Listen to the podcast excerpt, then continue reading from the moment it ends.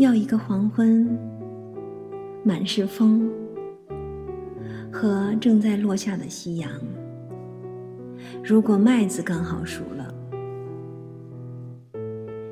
炊烟恰恰升起，那只白鹤贴着水面飞过，栖息于一棵芦苇，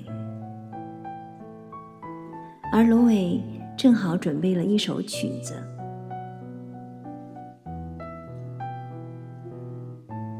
从一棵树里出来，我们必将回到一棵树。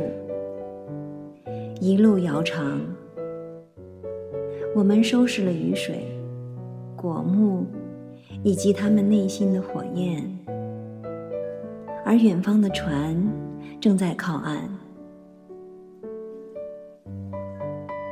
我一下子就点燃了炉火，柴火。弥漫清香，远方的钟声隐约传来。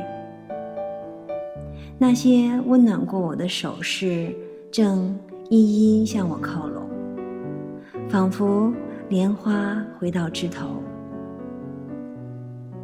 如此，足够我爱这已破碎、泥泞的人间。